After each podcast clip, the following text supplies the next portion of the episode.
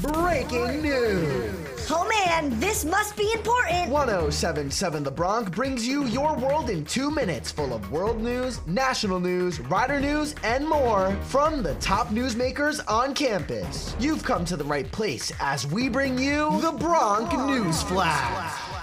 This is the Bronc News Flash, your world in two minutes. I'm Evan Blackwell from Rider University. On Thursday, the United States Senate voted to pass the debt limit deal, averting what might have been a historic default. The legislation passed through the House with bipartisan support, backed by both President Joe Biden and House Speaker Kevin McCarthy. Senators tore through nearly a dozen amendments, ranging from spending cuts to tighter border control, before rejecting all of them. The Congressional Budget Office has predicted this bill will save $1.5 trillion over the next 10 years. Here's Majority Leader Chuck Schumer. I thank my colleagues for the good work tonight. I commend President Biden and his team for producing a sensible compromise under the most difficult of circumstances.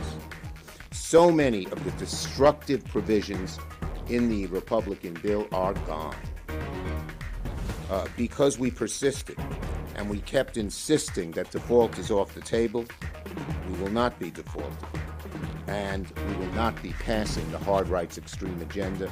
Virtually no part of it. Comedian Bill Cosby faces new sexual assault lawsuits after several states extend the statute of limitations.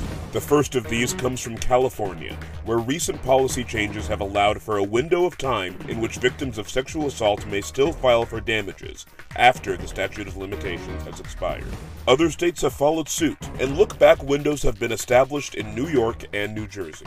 In Nevada, where the statute of limitations for sexual assault has been removed entirely, Cosby also faces a lawsuit from a woman who claims she was assaulted by him in 1989. In Florida, a mass boycott dubbed a Day Without Immigrants took place in protest of Governor Ron DeSantis' new immigration law.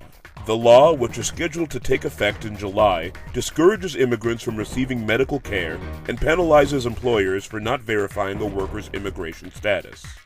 On Thursday, all across Florida, workers and businesses took the day off in opposition to this new legislation. Similar protests have been scheduled in at least eight other states.